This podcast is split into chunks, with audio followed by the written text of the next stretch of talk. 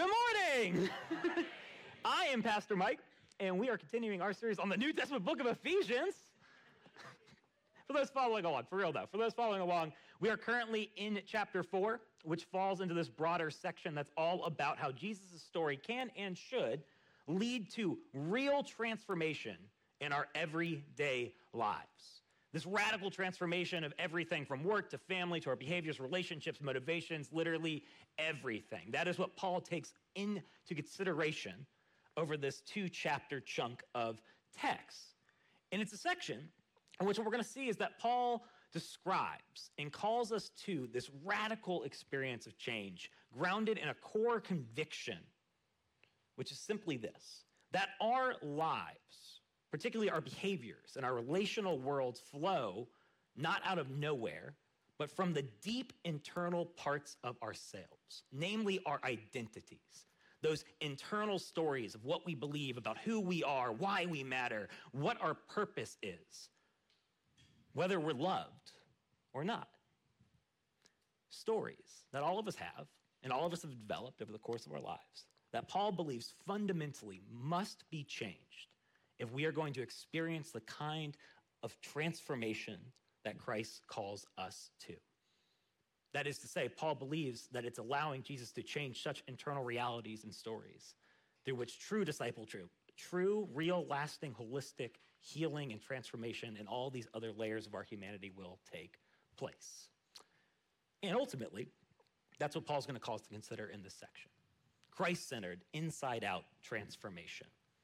And with that in mind, we're actually going to change things up today. And that is instead of solo preaching like I normally would on this long section of text, I instead want to, us to read through this two chapter chunk in parts while pairing each section of text with a main idea and some practical insights on what this process of transformation is like, what it's describing, how we go about it, in particular, insights provided by two awesome E3ers with educational and professional backgrounds related to the areas of counseling and human development, both of whom have graciously offered up their expertise and time to help us explore the who, what, how, when, why, and etceteras of life change. That is Dr. Mark Reeves and Elizabeth Wilkes. Can you two give them a round of applause? Ross. And would you two please introduce yourselves ever so briefly? Uh, good morning, everyone. My name is Elizabeth Ross. Uh, I'm excited to be here. I have been. Oh, I did that. oh no, you got. I'm sorry, Rob. um, I have been a part of the E3 community for about 15 years. Mm-hmm. Um, in my education, I studied sociology and pastoral counseling. Um, have experience working through and leading others through 12 step recovery work. Um, also, trained in cognitive behavioral therapy for trauma in schools, which is a big mouth- mouthful. And um, through the National Council on Wellbeing, I am a youth mental health first aid trainer. Yeah. Awesome. I am Mark Reeves. I'm a psychologist and a counselor, and I've been here about 10 years, I think, since the Mahan location. Rock and roll. Appreciate you two. Awesome. Now, quickly, a disclaimer. Obviously, due to time limitations, we are not going to get into the weeds on specific individual diagnoses. However, we do want to just throw it out there that if you are interested in seeking help or more information on anything we talk about or mental health generally speaking, please feel free to email me at mike at element3.org and I will connect you to the right people to help with whatever you're going through. Amen? Amen.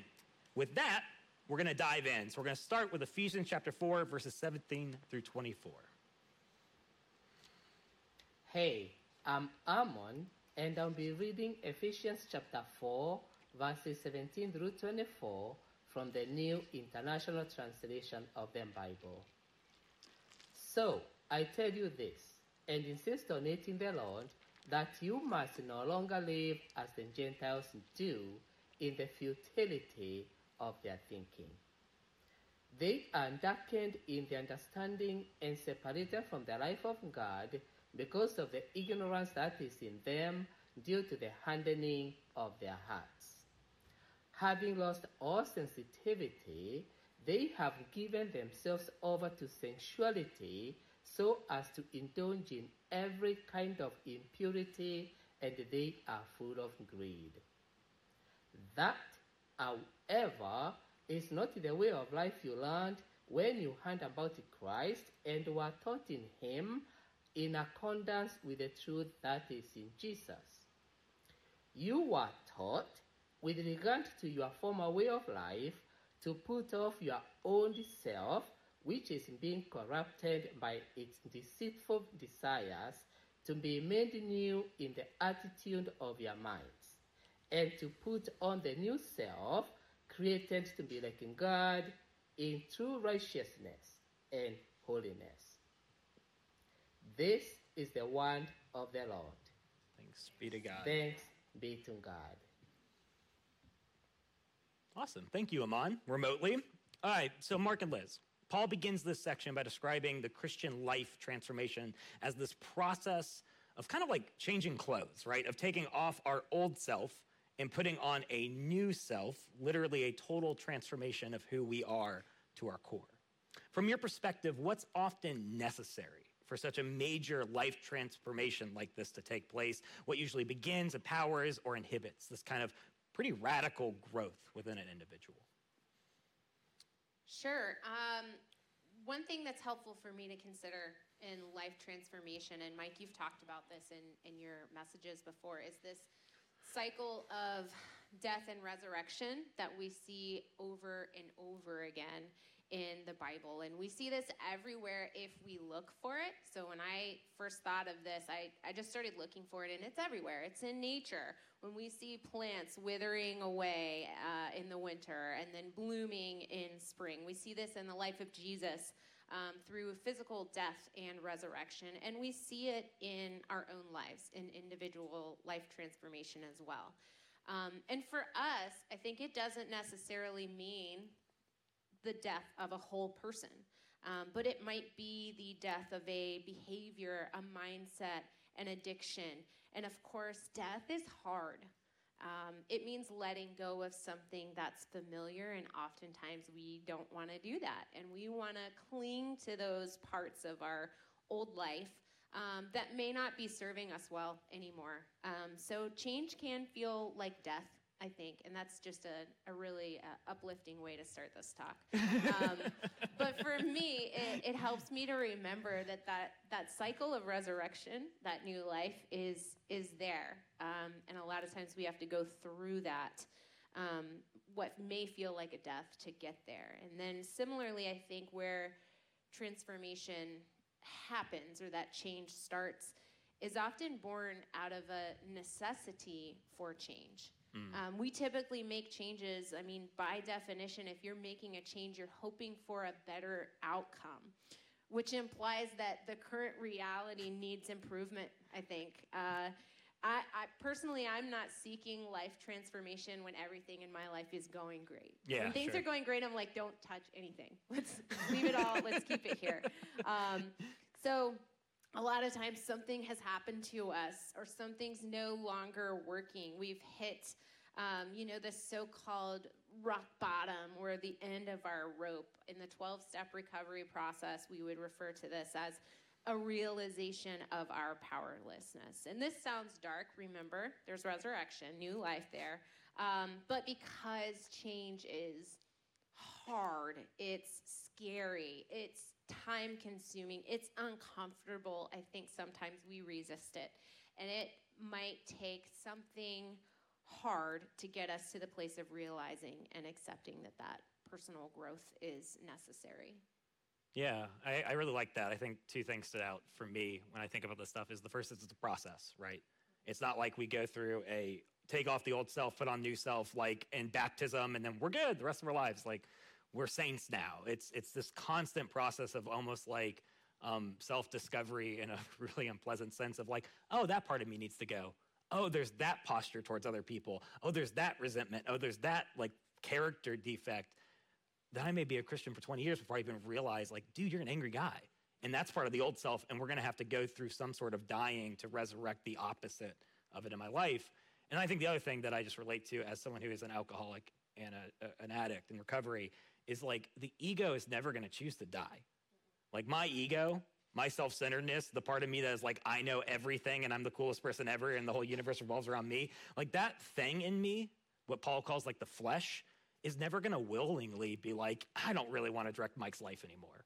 There is going to have to be a moment in which that thing is like killed, quite frankly, something outside of my control, right? Something I think Richard Rohr says it's either great love or great suffering from outside of yourself is going to have to crash into your life to make you even want to see those parts of yourself often, uh, much less confront them, lay them down, and find something new. So I thought that's a very astute point. I think a lot of us, and, and honestly, that's a little encouraging to me because I think I grew up in a very like triumphant Christianity where it was like, just pull up your bootstraps and get to work fixing yourself. It always works. Yeah, and it it, uh, it never once made me any better. Like it kind of made just like made my problems better disguised more often than not. Um, and there is something encouraging about like I don't often get to choose when this process starts, and I have to just trust and surrender when it does come my way. Uh, Mark, did you have any thoughts on this this process of transformation? None. Ditto. no, well said. I appreciate you.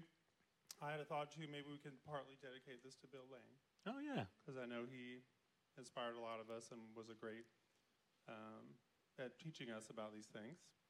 And he talked a lot about ego. And I read a book that was very enlightening called "Ego Is the Enemy." If you want to check it out, sometimes pretty, pretty tough to read, but pretty helpful. So yeah, I have sort of three headlines that I wanted to share. Know yourself. I think we're all saying this too. Know yourself. Show yourself grace. Change is hard. And just the power of love. Mhm. So in psychology, if- people have heard of Carl Rogers, he's very Jesus-like. He said, just love people no matter what. When we are loved unconditionally, we're going to grow. When there's conditions on our worth, not going to grow. Mm. So if we can show ourselves unconditional love, other people probably going to help. If you're facing discrimination because of race, ethnicity, gender, sexual orientation, poverty, whatever, probably going to stunt your growth. Mm. So to me, it's know yourself, look at yourself. I brought a couple handouts. There's the wellness wheel outside, uh, out front. There's copies looking at different areas of your life, like your budget and your body. What does my doctor say I need to change? Uh, and also the feelings wheel. If you've never seen it, ooh, some fans out there. this helps you understand your feelings. That and helps it's you know yourself. pretty. And it's pretty. It's colorful. Um, so yeah, I got you to get rid of the, the stuff that's not helpful. Got to know what it is. Look at yourself. Look at society. Um, there's an interesting quote: "You can't change the people around you, but you can change the people around you." what? Was there some emphasis Okay. that had to be in that real quick? Yeah. So you can't change the people around you, like maybe your parents, but you maybe can change the people you spend time around with. You can change who you spend time with. Yeah, and I think that's a really valuable reminder too, Mark, is that like these layered parts of our identity are always going to be a mix of our experience, our brain chemistry, and our environment, right? There are just going to be parts of this old self. You know, there's parts of my old self that come from my struggle with depression my whole life. And that's a whole nother thing about brain chemistry and how you address it and the behaviors that I coped with and yada, yada, yada. Then there's a part of it that's the environment I grew up in, what I learned about myself. And this is something we've talked about over and over in Ephesians, right, y'all? We've been talking about growing up in Ephesus as a Roman, a Greco Roman, the stories you're told about what it means to be human, whether you matter, if you are a slave, like who you belong to. What Paul's trying to get at here is like all of that is wrapped up in the old self that is being taken off as we deconstruct so many layers of ourselves that come from internal, external, all this stuff, and it's all wrapped together. So I think it's a very wise, kind of holistic vision of what we're talking about. I will say, just to continue the 12 step thing, I want to throw this out here. Bill Lang, my sponsor, for those who don't know, he was a sponsor of mine for over a decade. He passed away this last uh, February from lung cancer. He used to tell me that the three things I need are simply this when it comes to recovery open mindedness, self honesty, willingness. If you are open minded to recognizing, hey, I don't have the answers, maybe someone else does.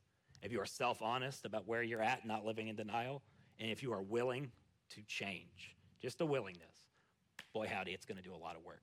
So gonna throw that out there. With that, I want to move into the next part of Ephesians, and we're going to continue following Paul's line of thought here as he continues in verse 25. Hey, I am Sam Staley, and I'm reading from Ephesians chapter 4, verses 25 through 32 from the New International Translation of the Bible. Therefore, each of you must put off falsehood and speak truthfully to your neighbor, for we are all members of one body. In your anger, do not sin. Do not let the sun go down while you are still angry, and do not give the devil a foothold. Anyone who has been stealing must steal no longer, but must work, doing something useful with their own hands, that they may have something to share with those in need. Do not let any unwholesome talk come out of your mouths, but only what is helpful for building others up according to their needs, that it may benefit those who listen. And do not grieve the Holy Spirit of God, with whom you were sealed for the day of redemption. Get rid of all bitterness, rage, and anger, brawling and slander, along with every form of malice. Be kind and compassionate to one another, forgiving each other, just as in Christ God forgave you. This is the word of the Lord. Thanks, Thanks be, to, be God. to God. Awesome. So, moving forward, his thoughts. He's talked about taking off the old self, putting on the new self. And now, what Paul does is he starts laying out this series of contrasts that describe the difference between what characterizes our old humanity, old self, and our new humanity. Instead of lying, new humans speak truth. Instead of harboring resentment and anger, new humans peacefully resolve their conflicts. Instead of stealing, humans are generous. Instead of gossiping, new humans encourage others with their words. Instead of getting revenge, new humans forgive. Instead of gratifying every impulse, new humans cultivate self control and surrender to the Spirit. Whew. Doozy of a list, right? Everyone got that locked down? We're all good on that one? Okay, next section. No, that's like a pretty intense list, right? Kind of touching on some pretty core attributes of what it means to be a human being in this world. Um, in your minds, what stands out about these major aspects of being human that Paul identifies? You know, what unifies them, I guess you would argue? How might they act as measurements of spiritual or emotional maturity, development, and growth? And which do you perceive as the hardest for people to change? All right, so I'm going to reiterate my headlines Know yourself and others around you, show yourself grace, change is hard, and the power of love. Um, so, yeah, if we lie to ourselves, we can't change. It's comforting. Mm. Um, drugs and alcohol help us not think about things that are painful, especially grief or trauma uh, or character defects, but then we don't change. So, again, one of the things that was most powerful about Bill Lang was one piece of paper in the 12 words group, which was the list of character defects. And the one that was very much about me was talking too much. Which is why I'm trying to be pithy. That's right a defense now. mechanism. That's what you're doing. True. So if What a look good the example. word pithy. Look up the word pithy. That's what I'm working on.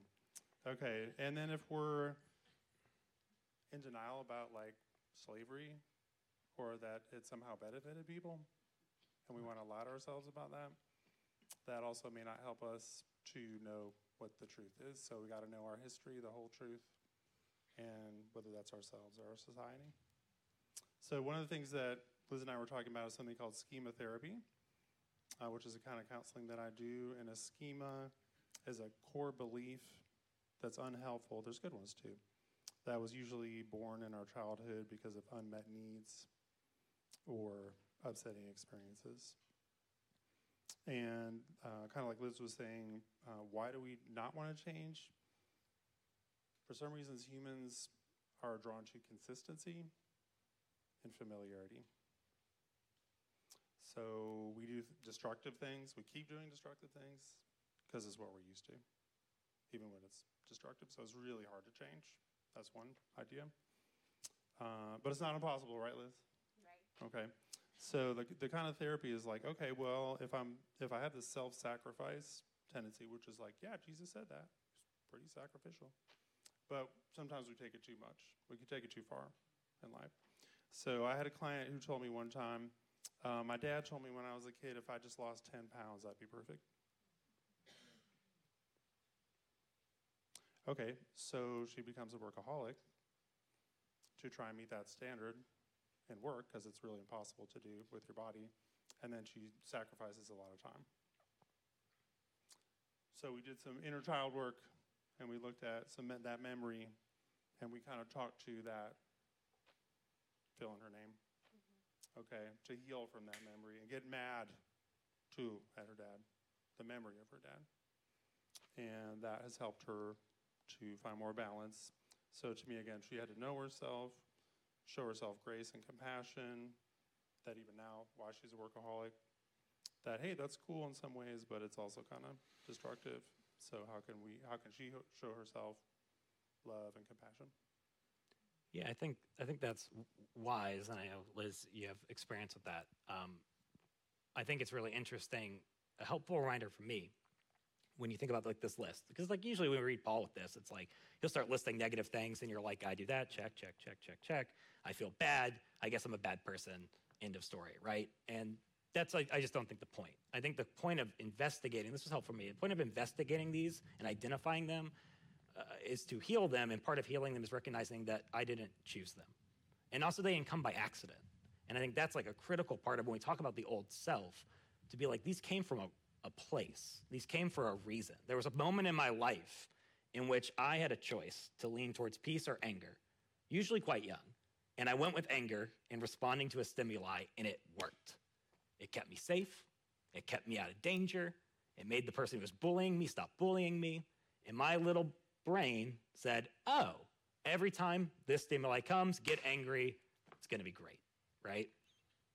Well, then you get older, your relationships get more complex, your life gets more complex. And every time someone maybe disrespects you, and then you get angry, but now you're in an office environment and it's not the school bully, it's your boss. Now you're in a marriage and it's your wife and not the school bully. Like, you all see what I'm saying? How does that work out? Real bad, right? But to unravel that part of my old self, I have to know where it came from. And I think that's like part of what you're talking about. And I know, Liz, you have a lot of experience with that in terms of this kind of work, if you would like to share. Yeah, um, man. So I'm jumping out of my seat here. Um, before I get to answering the question, uh, I just want to kind of reiterate this inner child healing and how it has been impactful for me in my life. I was in grief counseling for two years after losing somebody in my life, and I struggled with a lot of codependency and anxiety. Um, I started having bad panic attacks and things like that. And my grief counselor kept bringing up this idea of inner child healing. And although I have this 12 step experience and counseling and I know all the things, I did not want to do it at all. I was, she kept talking about like, you know, like find little Liz and and you know what does she need to hear? Little liz is taking over and getting scared when this is happening and i was just like no no no this freaks me out. I don't like it. I'm uncomfortable. I don't want to do it. And she would tell me like when you get to that place like talk to her you know? Like tell her something and i was just like oh god this is so weird This is so dumb. so stupid. I don't want to do it. And so finally, uh, like one day I was feeling really overwhelmed, really anxious, really, and I was like, oh all right, all right, all right, all right. I'll talk to little Liz. And I was like, I don't know what to say. I was like, I'm just going to say what comes out. I don't know what it's going to be. And I go, it's not your fault. And I just grabbed onto it and I just said it over and over again. I just latched onto it and I was just like, it's not your fault. It's not your fault. It's not your fault. Oh, I just like needed that. Um, and then later I went on to write a letter to little Liz. It's on a note in my phone. Uh, and I read it when I need to. And it's like, hey, little Liz, grown up Liz here. Want you to know I know you're scared about this. I know you're feeling this way. I'm here and I'm going to keep you safe because I know how to do that. Um, so, man, I, I just encourage anybody else that, that might be feeling like that is weird uh, or is hesitant, that it was such a powerful thing for me. Um, as far as the question goes, I want to say a couple things. I think there's an important uh, marker of maturity, and, and that is a, a, a shift from self centeredness to self awareness. And those two things are similar but different. Different. When we're operating out of a self-centered place, we are placing um, excessive importance on ourselves. Um, it is important to value ourselves and take care of ourselves. Um, but when we're placing that excessive pl- uh, importance on ourselves, we're operating out of a self centered place and we are vulnerable to these things that are talked about here, like lying, stealing, anger, revenge, impulsiveness, because we're only operating out of our own needs. Mm. Um, our own desires, our own interests. So when we move to self awareness, it's a little more broad and intentional of a state of being. So when a person is self aware, they can clearly see their own values, passions, interests, and how they fit into their environment. So their reactions to the world, the impact that they have on others. When we're self aware, we are better able to speak truth, resolve conflict model things like generosity, forgiveness, and self control. And then finally, you asked, you know, what, what is one of the most difficult things or challenging things that it to deal with? And I, I would say that shift from resentment and anger to resolution and forgiveness is so challenging. Mm. Um, in my experience and in the experience I have, like working with others, and I, th- I think that's because we are just innately wired for relationship and a lot of times that resentment uh, or that anger is is connected to other people and relationships. So it makes that those things uniquely complex to work through and resolve. Um, and uh, it, it sometimes happens through an interaction with another person and that might make us feel vulnerable or anxious I do want to share, though, that there are creative ways to resolve conflict and forgive. So, interpersonal rea- interactions uh, towards for reconciliation are, are one way to do it if it is healthy and safe for the people involved.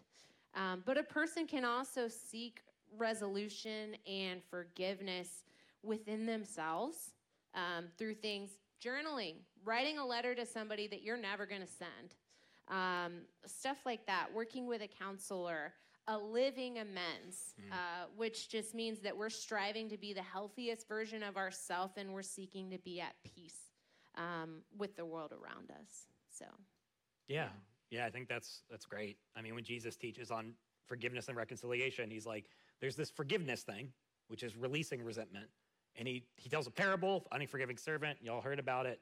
Really intense parable that's like, hey, you need to forgive people in your heart. And that one is like, there are no conditions. He's just like, disciples of Jesus, they learn how to forgive. And, and it's all about that internal work of me setting myself free from the prison of resentment, which, if anyone of you guys have had resentment, you know what I mean by prison.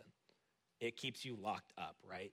But then when he talks about reconciliation later in that chapter, it has nothing to do with like what takes place inside the person it is a recognition. He's like, you have to figure out how to forgive the other person, but reconciliation, restored relationship, that takes two. And if the other person is unsafe, unwilling to change, going to keep hurting you every time you try to reconcile with them, you should not be trying to do that to some degree. Like, it's an amazing thing. He's like, go talk to them. If they don't change, do not be with that person alone ever again. If you've read the passage, you know what I'm talking about. Get someone else to come with you. After that, the victim's not even involved. The church steps in and starts handling that reconciliation in the first place. And I think that's really wise, right? There's an internal work we do, there's an external work they do, and those don't have to be the same thing. If you cannot reconcile with an abuser, that does not mean you're an unforgiving person. But health does mean that you need to work on what it means to release that resentment, even if it never changes the external relationship, right? Well said. That make sense? Mm-hmm. Cool. I think the only other thing I was going to say is what I love about these is measurements. I think why they are measurements for our maturity spiritually is that they're all external, right? Every single one of these is about our relational world. And there's something very helpful to me as I go into growth where it's super easy to be like, oh, it's all in the clouds, the spirituality thing. And what Paul's kind of reminding us here is like, hey, if you're not uh, treating your neighbor nicer, if you're not being kinder to your wife, if you're not being more thoughtful in your generosity, then maybe you're not taking off as much as that old self as you probably think you are. And that's convicting, but it is helpful to me of just like, if you want to know how good you're doing at the spirituality thing, weigh your relational world. If you see change, rock and roll. If not, reassess. And there is grace. Right? Right. Well, cool. Let's move into the final section and the last question, which is going to be Ephesians chapter 5, verse 15 through 20. Hello, my friends at E3, Greg McGahay. I am in Panajachel, Guatemala. My wife, Rachel, and I are the executive directors of Porch Day Solomon. Thank you so much for your assistance in ministry, your partnership. We are very, very grateful.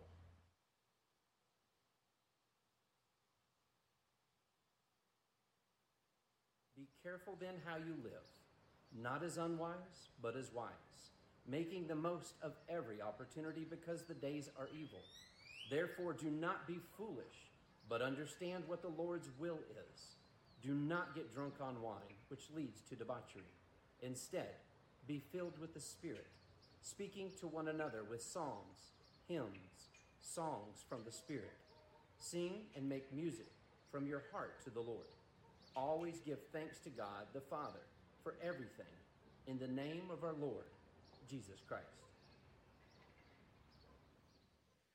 Was that like some Guatemalan nature? Yeah, yeah, yeah. I wanted to invite you Like, guys. What was that? Next in year's mission bird- trip, you want to see that in person? A bird sanctuary? Okay, sorry. That's what everywhere in Guatemala looks like, I promise. Come with our team next year. Anyway, so here, Paul closes this long section by describing what being under the, he calls the influence of the Holy Spirit, what that looks like. Highlighting in particular kind of three key activities the importance of worship, individually and corporately, being thankful for everything, and choosing to elevate others and their needs above our own. So, given our conversation thus far, how do these three specific activities and practices combine to highlight this image of spiritual maturity and provide us with a goal for our spiritual growth?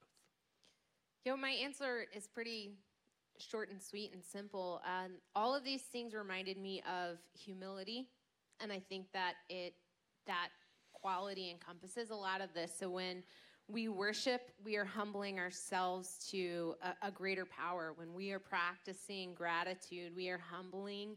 Uh, we're humble in acknowledging the things that we need, and when we elevate others, we model humility by recognizing we are not better than anyone else. Hear me again. I have to know I am not better than anyone else. And when I, um, yeah, that is that's just a check all the time. Um, and so when we practice, uh, when we are worshiping, practicing gratitude, serving others, we are incorporating humility into our lives. And humility is required, in my book, to achieve transformation. Um, but it is also required to maintain it. Inner work is not a one time endeavor, um, it's ongoing. So when we choose to worship, be thankful, and elevate other people, it keeps us on that path towards um, spiritual maturity and growth. Yeah, that's great. What about you, Mark? I'm going to try and practice what I'm working on, which is sort of not saying almost anything. Because what I learned is when I talk too much, even if I have 10 million really interesting points, other people don't get to talk. Mm. And then you all have to sit around and wait for lunch. so I'm going to shut up. Okay? I'm at a loss. All right, thank you, panelist number two. You're welcome. That's my. What a great Okay. example of self awareness. that was very that's my good. humility. Uh, I don't have that problem. I've never talked too much in my life. Um, so I'll gladly swallow those minutes. I, I just would say ditto to what Liz said.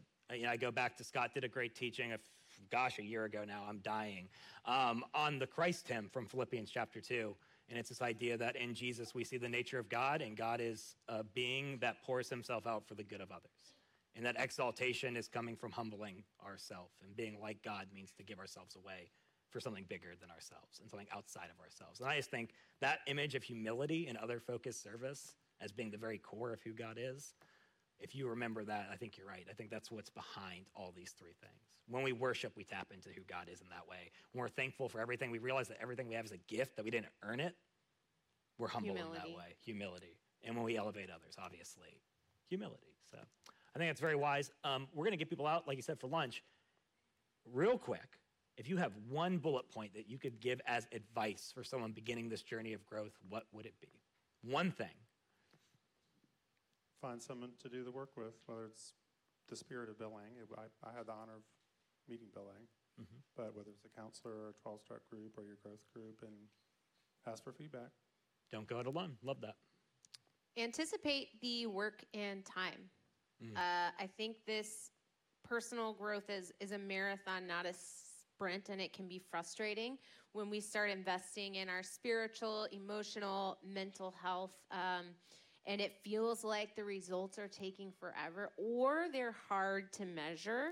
We're talking about little changes over time. Um, it's not a linear growth pattern. Um, so, those, yeah, those things. Anticipate the work and time. I think that's helpful to know. Um, yeah.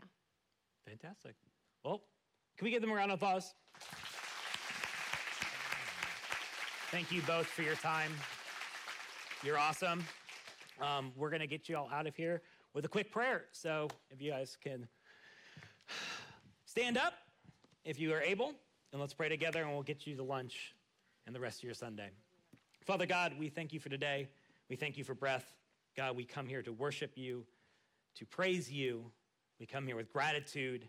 We come here looking to be shown how to elevate others above ourselves. And above all, God, we come looking to connect with you and through that relationship become more like you so we can be a conduit of your character, of these things that you say are good, so that we can put on those attributes of the new self and be more like you in a world that desperately needs more of you. We thank you, God, and we pray this in your name. Amen. Amen. Appreciate everyone. Have a great week.